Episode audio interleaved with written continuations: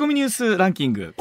時事問題から芸能スポーツまで突っ込まずにはいられない注目ニュースを独自のランキングでご紹介、はい、まずはスポーツの話題から、はい、プロ野球阪神は昨日ヤクルトに4対2で敗れ連勝が3でストップしました、はい、現在2位の阪神は3ゲーム差で首位 d n a を追いかけています、うんパ・リーグのオリックス昨日ロッテにサヨナラ勝ちしロッテと並び首位タイに浮上しました、はい、まあ、あの4月のシーズン終わって貯金でとりあえずはね、うん、クリアできたということで、岡田監督はまあええんちゃうかというところをおっしゃってましたし、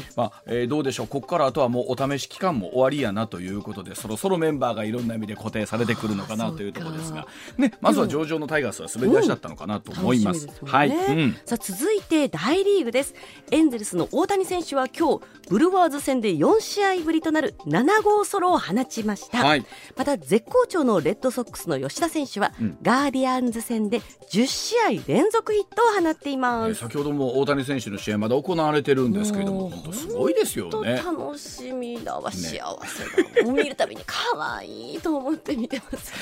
ね、あのどどっから先の世代の人が大谷選手は可愛いと思って どっから先の人がまたかっこいいと思うのか。本当ですね、ね、西村さんの世代ではもう大谷選手は可愛い。だそうです、はい、はい、それではニュースランキング参りましょう。まずは第5位。去年26人を乗せた観光船の沈没事故が起きた北海道斜里町の知床では昨日から今シーズンの小型観光船の運航が始まりました小型船の運航会社は去年の観光船沈没事故を受けて出航する判断を複数の会社で協議するなど安全対策を設けています。あのね、去年の事故があってからおそらく今日の出航というところには、うん、昨日の出航というのは随分とね慎重にいろいろとなさったと思うんですが本当雄大な自然をね見たいっていう方本当大勢いらっしゃると思うんですよ、うん、すごいそれは観光の資源だと思うので、はい、本当に安全第一というのは改めて感じますよね。ねね。うん、続いて第4位。アメリカの金融大手 JP モルガン・チェイスや PC PNC ファイナンシャルサービス失礼いたしました、うんうん、PNC、ファイナンシャルサービスズグループが、はい、経営不安の高まるアメリカの中堅銀行ファーストリパブリック銀行の買収を視野に入れていることが関係者の話で分かりました。ファーストリパブリック銀行は同じベイエリアのシリコンバレー銀行が3月に経営破綻したことを受け顧客が数日のうちにおよそ1000億ドル、うん、日本円で13兆6300億の預金を引き上げたことから経営不安に陥っています。あの先日番組でゲスト解説いただいた森永さんにも解説いただきましたけれども、うんはい、特にやっぱり今こういった信用情報みたいなものとかネットでぐっと一気に拡散するので、うん、えー、引き上げられるなんていうかそうペースってずいぶん速くなってきて、うん。はい、まあ、こういったお話が出てくるということなんですよね、まあ、もちろんアメリカと日本の経済の銀行の在り方の、えー、存在も変わるんですけれども、はい、はい、まあ、本当これが今度は世界にどう影響していくのかということですね。続いて第3位。ウクライナのゼレンスキー大統領はフィンランド放送協会などのインタビューに応じロシアとの戦争が数年もしくは数十年続く可能性があると指摘しました。またできるだけ多くの命を救いたい。そのためには武器の数が重要だと欧米の軍事支援の協力を訴えました。この番組でも高橋さんに解説いただいているようにロシアのクリミア侵攻というところからくるともう8年ねそれぐらいの日が経ってるわけですからこの先を見ていくと確かにその数年数十年ということも考えられなくはないな、はい、そんな中で世界がどう支援していくのかそのメッセージが今回ねゼレンスキー大統領から出たということですよね。はい、はい、続いては第2位は2日間の日程で行われていた G7 デジタル技術相会合は責任ある AI の推進などを盛り込んだ閣僚宣言を採択し昨日閉幕しました。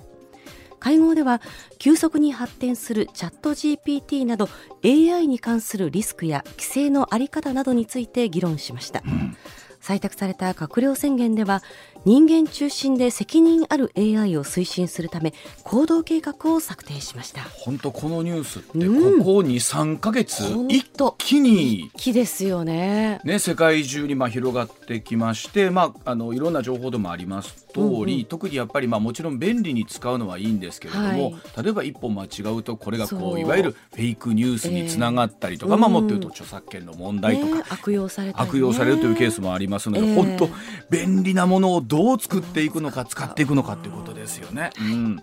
さあ続いて第1位は。エジプトを訪問中の岸田総理はシシ大統領と会談しロシアによるウクライナ侵攻を踏まえ法の支配に基づく国際秩序を守ることの重要性などに確認しました。またエジプトの隣国スーダン情勢をめぐっても意見が交わされ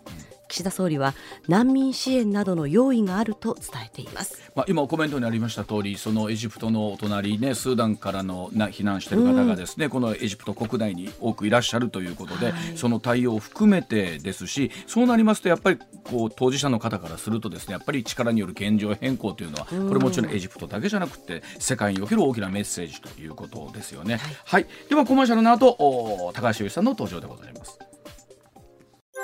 上泉雄一のエナー MBS ラジオがお送りしています。時刻6時24分になりました。ここからは高橋洋一さんでございます。高橋さんおはようございます。おはようございます。よろしくお願いします。よろしくお願いいたします。えー、あまりゴールデンウィークでも平常のお仕事とは高橋さんは関係ない感じだとは思います、関係ないですね。やっぱりもう勤め人じゃないので。ただどうですか？いろんな講演とか番組のご出演とかで移動も多いと思いますけれども、うんうんうん、増えてきた感じありますか？やっぱり移動ゴールデンウィーク期間中とかあのそうですね。うん、あの。移動するのが結構大変になってきて、うん、あのあとはですね外国人の人がすごく多いなって感じますねやっぱり。時間終わりですか、えー、そうですね。あのそれ高橋さんもご専門でいらっしゃいますけどやっぱりいかに外国からのお客様がねおか落とすお金、インバウンドな大きいのかっていうのはつくづく感じた3年でしたもんね ここね、うん、まあそうですね、えー、さあそんな中でございますけれどまず高橋さんにお話をお聞きしたいのはこちらでございます。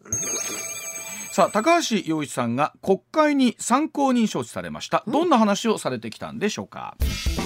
先月28日の金曜日衆議院の財務金融安全保障審査会が行われました。安全保障連合審査会が行われました。政府は防衛費を対 GDP 比で2%まで増額することを決めていますがその財源の確保に向けて税外収入を活用する特別措置法案を話し合う審査会に高橋さんが呼ばれたということなんですね。さあ高橋さん国会でどんな話をしてこられたのか、また国会の参考人ってどんなタイミングでお声がかかるのかということなんですけれども、はい、高橋さん全くもって本当に我々はわからない世界なんですけど、えー、基本の基本のキーから教えてください。はいどうぞ。まずこういうものがあります。高橋さんお越しくださいっていうのは、うん、どのタイミングぐらいでまず言われるものなんですか、うんうん。まあ、あの、これ金曜日ですからね、その前の週ですよ。え、そ、一週間前です。え。直前？一週間前。あ、そうなんええ、そのあの一、え。え、週間前にえっ、ー、と連絡が来て来週の金曜日どうですかって来るだけですけどね。えー、仮にですよ、別のお仕事があったとか、運動とだったらどうあもうそれはもうダメっていうのはダメっていうしか言いようがないですよ。えー、でもその一週間後に向けて資料をまとめたりとかこう大変ですよね。いや別にこれはあの大した話じゃないですけどね。まあご専門の分野を話してくださいっていうことを。いやもう内容はあのね防衛増税ですからねこんなのいろんなところであの書いてるものがたくさんあるんで、ええ、これをちょこちょこっとまとめるだけですから、はい、あの大体こうそれから勉強しなきゃいけないなんてことは絶対それはないですからそれは大したことないんですけどね。ね。ただねあの日日にちが決まってるから、うん、あれですよね。もう絶対でできあのなんか他の予定があった時にはもうもうこれ無理ですってすぐ言うだけですけどね。あのまあ、高橋さんもちろん官僚でもいらっしゃったんで国会はまあ生き慣れてるっちゃ生き慣れてるのかもしれませんから、ええ、あ呼ばれましたかぐらいの感じですかイメージでいうと。全くそんな感じですね。あの大体金曜日の午前中って結構空いてるから、はい、まあだから あの終わった後すぐあれですよ大阪にそのまま行きましたそうですね ABC さんのご出演終わりですもんね。え、そうですね。あそうなんですか。で、その中で国会の記録とか高橋さんが上げてらっしゃる映像とかも拝見してると朝の9時スタートですから意外と早いんですよね考えてみるとね。そうですね、ね、えっ、ー、とだから8時半に来てくれって言われて、うん、9時からで、はい、でも 3, 3時間もあるってね3時間はあれです3時間座りっぱなしですからね、ね、あのもちろんあのトイレタイム行っていいんですけどね、はい、えっ、ー、とまあ我慢しましたね。その我慢したというのは？えっ、ー、とね、うん、あのそもそもですね、はい、あの4人呼ぶ呼んだんですけどね、そ、ね。はい、それであの防衛増税の話なんですよね。うん、それでまあ私も大体分かってるんで各党派のあの意見から見てあの3人はね防衛増税賛成な人を呼んでるんですよ。はあ、で高橋さんだけが防衛増税はしなくてもなんとか賄えるよってお話ですもんね。うん、なんなんとかどころかもう簡単にできますよっていう,、いう言い方したんですけどね、でもそんなこと言うのは私しかいなくてね、うん、後の3人の人はね防衛費を国民に理解するために増税が必要必要ですとそういう言い方なんですよ。もうこれ財務省が言うあの振り付けてるんで、はい、ああだから私はもうかませいいんでみたいな話でね、うん、これねテレビなんかでよくあるんですよね。一人だけ反対意見入れるってそれだけですよ。あの4人 お呼びになってその中で1人10分まずは意見陳述という形で10分間お話をそれぞれの方がされて。だから 10, 10, 分間でね3人は増税がいいですって言って私だけはまあね増税じゃなくてもこういうふうにできますって言って、高橋さんが最後にそうですよね、はい、そうそう。それでその後にあれですよねあの質疑があるんですけどね、はい、質疑がある時にはね結構私から聞くことは時々、え結構あるのはね、うん、私が増税言いませんって言った後その後3人が増税が必要ですって打ち消すって感じで、うん、もう大体わかりますよこんなあの あのもう一人まず10分話した後今度はそれぞれの党からですね代表してこう、えー、お話をされ質問があるんですけどその質問は例えば議員の人が立つとこの件に関してはじゃあ高橋さんどうですか？とか。高見さんどうどうですか？と、うん、それで、どちらかというと、まあね増税の話についてだけは増税は私が先にちょっと話してそれでその後にああの私は増税必要ないですって言って言うとあと3人が増税必要ですっていう順番にしたりね。あとね私にほとんど聞かなかったりね。はあ、この、うん、うんそうすると9時からスタートして本当に今このスケジュールずっと見てますと1人10分ずつまずお話になってその後質問がダダダッとありますから、確かにこれ12時半までおよそ3時間半、もう本当えっ、と立つことなくですもん、立つことなくというか出ることなくですもんね。そうですね。で水はたくさん回ってくるんでね 水たくさん飲むとあのトイレに行かなきゃいけなくなっちゃうからあんまり飲まないようにしてとかね。そうか高橋さんおっしゃってたのはそこでお手洗いとかに立っちゃうと、うんうんうん、あのあせっかく高橋さんに。そうそうそうそう。もうそういうのを知って私も役人だから知ってるからね。だからもうそんなの引っかかんないですよ。そうそうそう引っかかんないですよ。来いと。そんなのには、うん、水トラップには引っかからない そうそう。もうそうだよ。私のは多分ね国会の経験長いから。そうですね、なるほど。ということはえっ、ー、と大体おっしゃったことに対して各党からどんな質問が来るのか。これえ事前にはその質問は、それはないです。それはあの普通の国会の答弁とは違ってて、それはないですね。あの事前に質問が来るってことはないです。まあその時にだからその時行き当たりばったりですけどね。どうなんですか？おその後お昼とかっていうのは？お昼はね、一応出してくれるんですよね。出してくれるんで、お前言います？ううお弁当。うなうな丼でした。いいですね。いやいや今ねうな丼で結構話題になってるんでね国会がね。うな丼食べたか食べなかったって面白かったですよこれはな チャレですかって私思わず言いましたよ。その時っていうのはその何ですか出席者のえー、と参考人の皆さんで一緒にお召し上がりになるんですか？そうですね、えーとあの参考人で出てきて、そ、れ、でまああの次にスケジュールがある人もあ結構ね30分以上ね長くなっちゃったんで、うん、あの次のスケジュールがある人はあの食わないで帰りましたけどね。でもまあ何人かで食べながらこの時期にうな丼ですかなんて言いながら、そうそううな丼ですねっつって。でもお話はどうしてもその続きになりませんか？また。関係ないしね。あみんなも分かってるからそれぞれあれを自分の立場で、うん、あのそれ喋るだけなんで、ね、あの参考人の間で議論することはないんでね。そうですね。なるほど。じゃなんか当たり障りないところで。みたいなところなんですね。うん、まああれですよ。そういうふうにみんな 話してね、うん、あの話ってだからあのさすがない話はでして、で別にそこの参考人の間で議論したってもう最初から決まってるんでね、まあ、それぞれの立場そうですよね、うん、そうか。ありますね、ね、なるほど。で実際じゃあ具体的にどんなお話をなさったのかというところなんですけれどもその、えベースはその防衛費対 GDP2% 分の増額分財源をどうするのかというところでさあ高橋さん、改めてですけどお話しなさったことっていうのはこの10分間という限られた時間で何をお話になったのかということですよね。うんうん、えっと、あのだからあの防衛増税が必要だっていう人に対してね、はい、いやこんなこんな他の財源がありますよって4つほど財源を述べたんですよね。はい。あの国債出してやるっていうパタやり方と、はい、それとあと、まあ、あのちょっと特別会計で、うん、えーと、国際整理金っていうのがあってそれを使ってこんなお金がありますっていうのと、はい。うん、それとあと外為特会っていうのを、はい、この特別会計です。こんだけお金があって使ってませんというのがあると、うん、あとふふるさと納税みたいなやり方っていうのがあってこういうふうなやり方もありますっていうのを示してそれであの増税必要ないですよっていう言い方をしました。あ。の高橋さんにもこの番組でいくつかそのお話はお聞きしてますけれども特にその防衛版ふるさと納税っていうのは、うん、高橋さんこれ、うん、なんかあのねみんなねあのほら国民に理解させるために増税がいいっていう言い方するんでしょ、はい、これだってふるさと納税やればそれで理解が進むでしょうって言ってそういう言い方なんですけどね、ふるさと納税で給付金を出して、はい、ででも給付金出すんですけどその分だけ税金が安くなるんですよね。はいはい、だから言ってみるとあの自分の税金を、うん、あのこの防衛にで当てたい人は絶対にそれするんですよ。うん、なるほど。だって普通は税金取られて、うん、普通税金取られて何に使うか分かんないじゃないですか。はい、でもねあの自分の税金は全部ここに当てたいっていう人もいるじゃないですか。はいはい。なるほど。そしたらそれで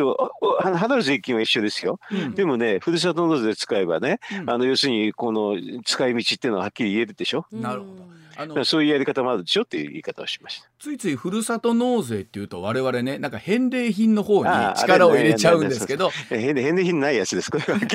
まあ多少あるかもしれませんけどね、うん、なんかあの気持ちかなんかで、うん、あのこれは防衛省がもらった何かをやるかもしれないけれどまあ、基本的には返礼品がなくてただ単に税金を、うん、えーと、どこに使うかって取られっぱなしじゃなくて、えーと、ふるさと納税っていうのはもともと返礼品がない制度なんですよ。もともと高橋さんお作りになった時っていうのはその仕組みだったんですよね。うん、だからど自分の税金をどっかに使いたいっていう人が、うん、あのそれを仕組みを使ってやってなので完全に取られてね、うん、それであれでしょどっかに使われるの嫌だっていう人もいるじゃないですか、だから要するに税金取られるのは仕方ないけどここに使ってくださいっていう人のために作った制度なんですよね。今のふるさと納税はだいたい8000 300億円ぐらい、というふうに聞いてるんですけれども、そ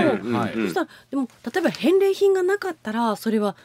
どれぐらい集まるとか。いや別に返礼品なくても結構集まってるんですけどね。あのそういうのもありますよ。それでふるさと納税するときに、うん、あの返礼品はおまけですからね、あの別にあのなんか出した金額のなんか何割とか。のものとかはねふるさと納税でも返礼品ないですよね、そうですよね、えー、ないです。だからそういうのはああるから何に使ってくださいっていうときにね、うん、だってあれでしょ全然関係ないですからレイヤーだったら僕国防に使いたいって人いるに決まってますからね、いらっしゃるでしょうから、ね、えー、でで払う税金は一緒ですからね、うん。そしたらそれでいいじゃないと。かって、これはでもね、官僚が嫌がるんですよ、はっきり言えば。と言いますと。だってお金集めて、どっかに配るのが官僚の仕事だから、官僚を長抜きしちゃうわけですよ。自分の権利が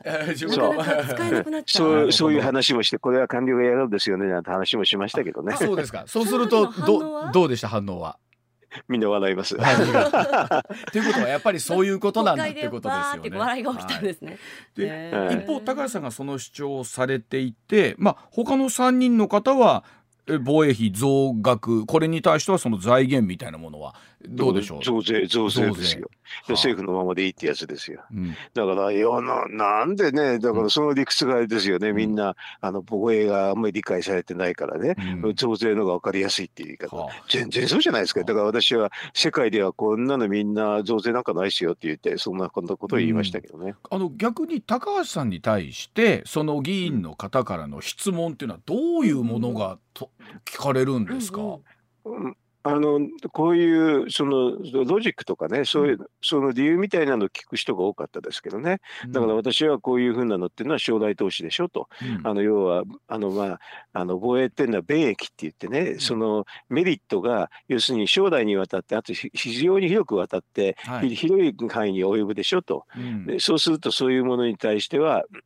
将来の投資っていうふうに理解できるんで、はい。はい、将来の投資っていうのはどこの企業でも銀行借り入れでやってね、営業利益ではやらないでしょ、ということを言って、だからこれはファイナンス論ってなるんですけどね、ファイナンス論から非常に正当な、あの私から思うと、まあ、国債とかそういうのが正当なやり方ですからっていう言い方をしてね、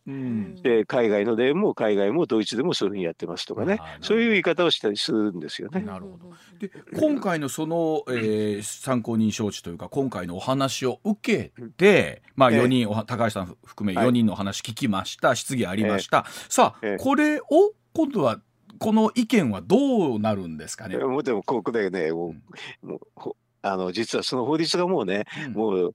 あ上がるっていうかね、もう成立するから最後参考に行くような話なんですよ。だから先にさ、これから聞いて、いろんな質疑っていうのはもうほとんどないんですよ。もうほとんどもう最後なんですよ。なるほど、もう聞き、聞きましたっていう形みたいな戻ったことですかまあ、はっきりはそうです。ええ、そうです。だからこれでも増税っていうのはもう規定路線で。もう,、うん、もう規定路線ですね、はっきり言えば。じゃあ、その実施時期は、あの、すぐじゃないんですけどね。はい、もうそれは決まりですね。そのあたり含めてということになるんですけれどもこちらでございます。さあ岸田総理は衆議院をいつ解散するのかというお話です。さあ4月23日の衆参の補欠選挙大接戦の選挙区もありましたが自民党4勝1敗、まあ、維新が和歌山1区を取りましたが野党にとっては非常に厳しい結果となりました岸田総理の自民党総裁の任期は2024年来年の9月まで5月の広島サミットの後に解散総選挙が行われるかもしれないという声もありますが岸田さん自身は24日今は考えていないというふうに述べていますけれどもさあ先週高橋さんにもお話ありました、えー、この解散のタイミングはいつなのかというところなんですけれどもさあ高橋さんどうご覧になりますでしょうか、うん、うん、まあ、答え言うとねこれはね岸田さんのねあのことしかわからないんでね、はい、もう誰もわからないんですけどね、はい。はい、ただまあいろいろそのロジカルにはいろんな可能性があるっていうので、はい、あのまあサミット終わった後っていう、はい、まああの解散総選挙するっていうのは国会開いてなきゃできないんでね、はい、要するに国会開いてる時なんですけどサミット終わった後でも6月21日まで国会があるんですよね、はい、1か月間あるんで、うん、でなんか私さらっと見るともうやることはあんまりないんですよね。ほう、あのだからそうすると、あのどっかのタイミングで解散総選挙があっても不思議じゃないなっていうのはまず思う。あとは、あのもう一個の可能性は秋。の臨,、臨時国会多分やりますから、はい、それでやる、うん、それであと来年の通常国会、でなぜこの3つかというと来年の9月に自民党の総裁選があるんで、その総裁選をあれですよ無投票でくぐり抜けるためには、うん、その前に選挙して、うん、あの選挙して勝て勝てばね、それは無投票であのまた岸田さんもう一回できるんですよ。はい。うんだから多分この3つの選択肢のどれかで、どこが一番やりやすいかというと今支持率も上がってるし、それであのいや今サミット終わった後で解散すればね、結構の確率で勝てるしそれとあと統一地方選挙であの結構もう野党がダメなの分かってますからね、これなかなか準備させないっていう意味でもあるし、それとあと増税のことを言うとね、えっとサミット終わった後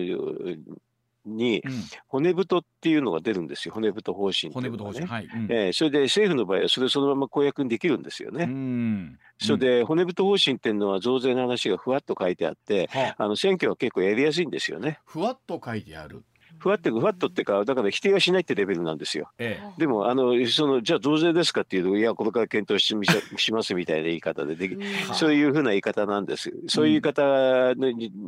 ななはずなんで、うん、そうするとあのこの増税の話もね、うん、あの否定はしないけれど増税含みっていうので、はい、あの生きてそうすると選挙もやりやりやすいと思いますよ。これはどうなんですか？やっぱり増税はしますと歌ってって選挙をやるということはやっぱりできないですか、自民党は。ああやりたくないでしょ。う。だからででも増税しないとも言えないから、はい。えー、そうすると、その骨太みたいなふわっとしたね、はい、えー、と言い方の方が多分選挙はやりやすいと思いますよ。さっきあの高橋さんおっしゃってたすでにもう増税は基本路線っていうことを考えた時に逆に野党からするとこれは攻めどころではあるわけですよね。そこのすごい攻めどころですよ、うん、すごい攻めどころですけどね。だから本来であればねもうちょっと国会で、うん、あの攻めとけばいろいろとあの楽なのにう,、うな丼の話しちゃダメですけどね。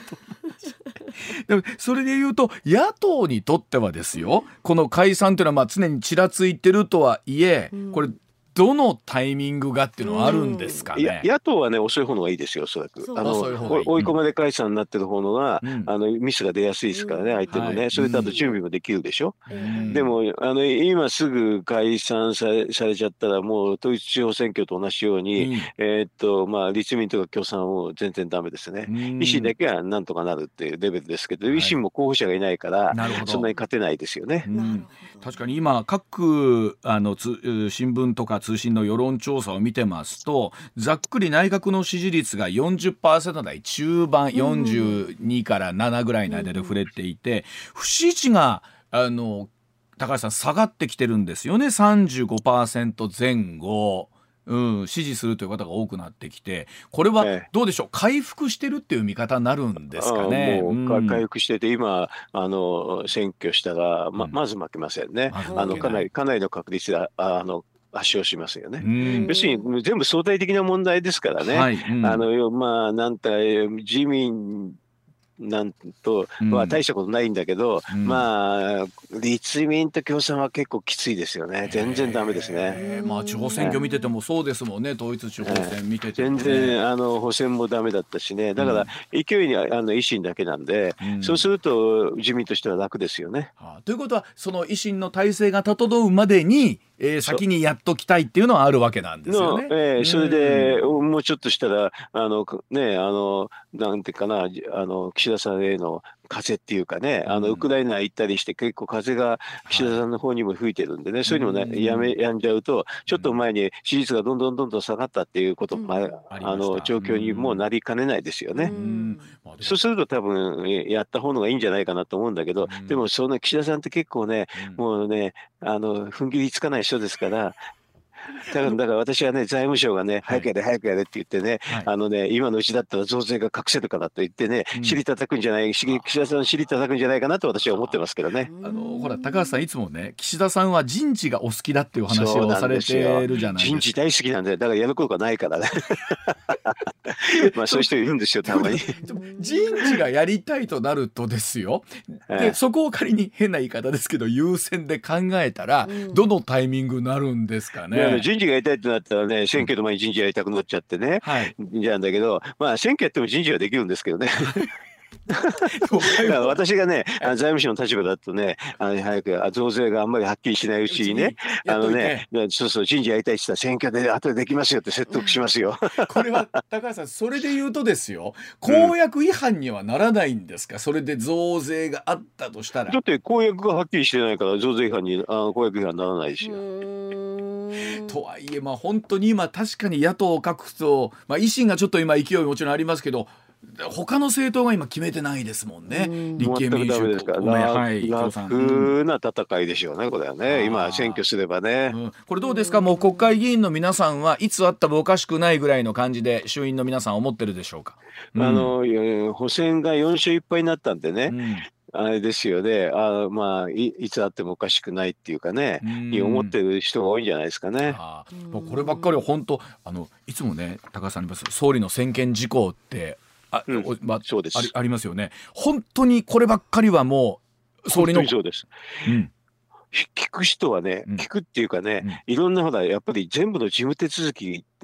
が分かんないから、はい、誰かに聞かないと確認しないとダメっていうのが何個かありますからね、はいはい、それを予定を聞くぐらいなんで、うん、そうすると、うん、あのそう相談も相談点じゃないんですけどね、はい、あの官房長官一人にしか話しないと思いますよ。へあ本当にそんな感じなんですね。本当にじゃあもうそれはだってこんなの分かったらもうなんもう全く情けないっていうかね、もうもう総理失格になりますから。と、えいうことは事務方は大変なんですね。そこから出てからがいろんな準備もしなきゃなんないし確認。あでもあの、手続きはみんな、あのほらえっ、と40日以内とかね、はい、あの結構、うん、ゆったり取ってあるから別にそれは大したことないんです。いつ言われたってそれはそれであの準備はできますよ。なるほどまあ、ええ。となるとここからとしばらくは6月ね、まあ、もちろんサミットがありますけれども、えどうでしょう？サミットやっぱり終わってからになりますかね？声がちょこちょこなんか。それはだからサミット終わんないと、うん、それはいくらなんでもサミットの前にはできないですからね。はい、サミット終わった後にみんながわーっと動き出したら、うん、もうね岸田さんもねもうやらざるを得なくなるかもしれないし、うん、周りがゾワゾワし始めるがあるかもしれませんよね、サミット終わったぞだってみんなあの選挙事務所借りちゃったりしちゃったらもうやらざるを得なくなっちゃうじゃないですか。借りましたよみたいな。その手続きとかもいりますもんね。それでポスター取っちゃいましたとかね、もうそうなっちゃったらもうやざらなくなっちゃうじゃないですか。わかりました。はい。では6時48分になります。続いてこちらです。世界一の人口を誇るインド今後の経済成長や課題はどうでしょうか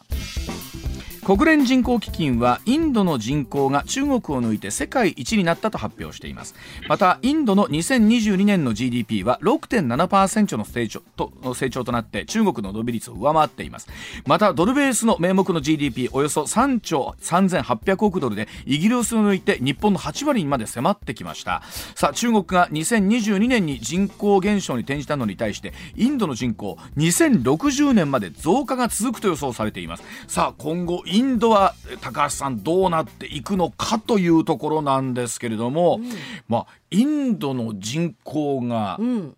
高橋さん本当に止まらないというか伸び続けてますもんね。うん、えー、っと16億ぐらいまで伸びますから16億？あとあと2 3 0年は伸びますんでね。はい、えーあのそういう意味ではもう GDP, GDP っていうのはそもそも一人当たりの、まあ、給与とか、うん、所得かける人口なんですよね、だから人口大きくなると GDP 大きくなるんでそれはもうインドが確実に中国を抜きます。はあインドが中国を抜くそれは間違いないです。それであのインドはおまけに民主主義国ってやつで、はいうん、あの民主主義国じゃないと一人頭1万ドルなかなか超えないんですよね。ね高橋さんおっしゃってますよね。はい、これはあの、まあ、歴史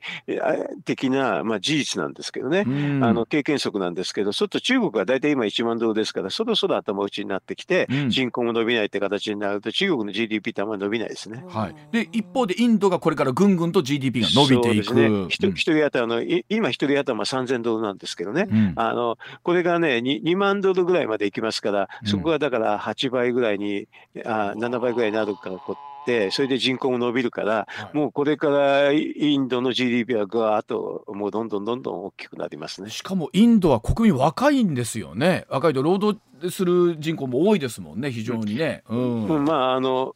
その若いっていうかだ,、まあ、だから人口増加があるっていうのは、あの当然のことな若い人が多いということと一緒ですけどね。ねこれ、ね考えてみるとインドと中国を合わせただけでもう本当世界人口の3分の1 ねえ。すごい数ですよね。アメリカ、まあ、でもね、うん、よかったですねインドでね、えー、さあそうなってくると世界のまあ経済だったりとか安全保障を含めてどう今後この20年の間で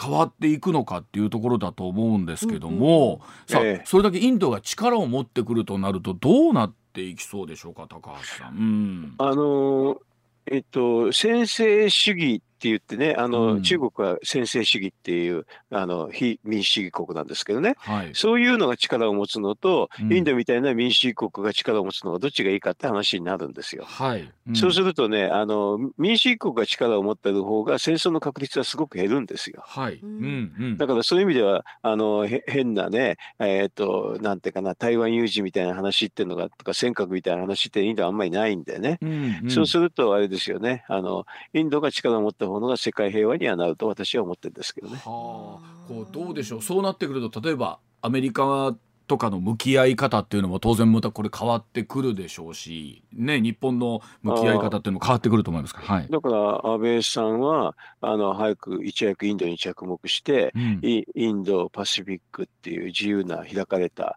インドパシフィックっていう言い方をしましたよね、だからそういうのはインドを早くあの民主国なんだから取り入れて仲良くしていこうっていう、そういうふうなあの構想だったんですけどね、はい、やったらそのそのその通りになるんじゃないですか。あの一時ね高橋さんほら日本と中国の関係でいうとかなり中国には経済依存しているっていう話が随分あって。今もその現状少なからずあると思うんですけど対インドっていうのは日本はどうなんですか？経済的な結びつきっていうのは。今はあんまり強くないんですけどね。だからこれからだんだんだんだん強くなっていくんじゃないですか？うん。ということはインドというのはこれから先明るいこうなんでしょう？投資先というか連携先ということになってくるんでしょうかね？それでいうとね。インドの投資って結構楽ですよ。あの、英語圏だしね、はい、あのあと一応民主主義国なんでね、変な話っていうのはまああのあんまり多くないんですよ。ほうほうほうだってあのインドなんかはあの中国なんかだと投資してて人質にあってスパイで捕まったりとかそういうのは話はあんまりないで。す。うん。とはいえそのインドが経済成長する上で何か課題ってありそうですか？えー、っと、まあ、経済成長の過程ですからね、成長してるとね、いろんな課題があってもですね、だんだんだんだんもう飲み込む、あの、なんか解消されちゃうんですね。成長している間にはいろんな話、問題が起こりにくいですね。はあ、成長している過程では大丈夫ということなんですね。ですね。当分の間成長するのは分かり、あの、結構分かってて、うん、まあ、あの、多分一人頭2万ドルから2万5千ドルぐらいまでいきますからね、うん、そうすると、あの、人々の所得が大体10倍近くにこれからなるっていうことですからね、大きな問題って起きにくいんですよ。一人、だってみんな給料が高くなったら、なんかいろんな多少の不満を我慢するでしょ、みんな。それこそ日本の高度経済成長と同じ感じってことですよね。そんな感じですよね。だからいろんな問題が、あの、あんまり起きにくいんですなるほど。とい14億とかね、15億とかいる人たちを、満足させるってなかなかに大変ですよね。でもみんなが上がっていくから、うん、みんながあの要するに満足っていうか自分の給料が上がっていったらみんな満足しますよ。あの一方でこうどうでしょう。例えばインドも随分とこう貧富の差というところもあると思うんですけれどもその貧富の貧富の差っていうのもね、うん、成長すると結構解消するんですよ。というかね、はい、気にならないんですはっきり言うと。自分が上がっていくから。そうか。自分の中で上がっていくと それは貧富の差があっても気にならないです正直言うとこれは。未だにカースト制とかも残るっていう話もね、うん、ありますよね。でもまあカースト制って言ってもですね、あの所得が上がっていくとそういうのもだんだんだんだん崩れていくんですよね。これでインドが新たなステージに入ってくるということかもしれませんが、ではあ一旦お知らせ挟みまして、またお話伺ってまいります。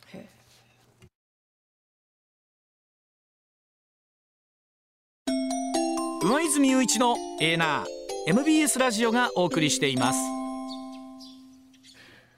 高橋さん少しお話続きになりますけれども、はい、あの一方でこれだけお聞きしたいんですけどインドがこれだけ伸びてくるさあ一方で中国は、えー、今後経済的にはどうなっていきそうなんでしょうか？うん、まあこれはあの人によってね、中国がまだまだ伸びるって言って、私が言った1万ドルのカフェやね、うん、あの歴史上初めて破るっていう人もいますけれどね、ただ今まで破った国がほとんどないから、うん、ないないんでね、うん、私はちょっと難しいと思いましてね、あのもう最近やっぱりちょっと出る杭は打たれるっていうので、中国でちょっと活躍するとどんどんどん叩かれますよね。だからやっぱりそうなってくると、だんだんあれで優位な人材が海外に行く行ったりしたりして、あのちょっと不満が出てくると思います。けどね。それだから成長しないでね。あとやっぱり自由がないと、最終的にはあの経済成長のあの大元っていう技術進歩っていうのはなかなか難しいんですよね。なるほど、そうなるほど、えー、それでいうと本当に中国と今度はインドという両巨大国がどういうふうな関係になるのかっていうのもありますよね。うん。うん、あのももちろんインドと中国は仲悪いんですけどね。はい。うん、仲悪いんですけれど、それがだんだんだんだん立場があれでしょうね、インドがあの良くなってきてっていう感じですと思いますけどね。うん、ねまあねだそうでございます。はい、では時刻6時57分になります。続いてこちらでございます。さあ経済産業省韓国を輸出管理上のホワイト国復帰へというところでございます。さあ輸出管理強化をめぐって政府は2019年いわゆるホワイト国のグループ A から韓国除外していましたが3月の首脳会談以降日韓関係改善してきたことから輸出管理に関する政策対話続けてまいりました。経済産業省韓国側の輸出管理体制などの実効性を確認できたとして韓国をグループ A に復帰させる方針決めています。今後意見公募を行った上で閣議決定するということなんですけれどもさああ高橋さんこのニュースはどんなふうにご覧になってらっしゃいますでしょうか？まああれですね。あの今ユンさんがいろんなことをまあ日本に対して言ってきてるんでね、はい、まああの外交でいやまああのこういうふうな融和的な政策をまあ打ち出してると私には見えますけどね。うん。これで言うとやはり日韓関係の改善というところにつながっていくとはというんですけどね。ただあのいろいろとまだ他にたくさんあるんですよね。あの一応徴用問題の話っていうのは、はい、まああのうんと、えー、解決策は一応出してますけどね。結構あれだレーダー照射の問題とかね、はい、慰安婦の、慰安婦像の話とか、はい、それとあと佐渡金山とか、たくさんありますよね、まだまだ、まね。まあ、そんな中でシャトル外交がまあ復活するというところで、お互いに相互に訪問しましょうよっていうね、まあ、一回、ユン大統領お越しになりましたけれども。えー、うんだから、あの、こういうの解決してくれればね、いいと思うんですけどね、私が今言ったような話ね。うん、でそういうの解決抜きで、なんとなくその、えっ、と、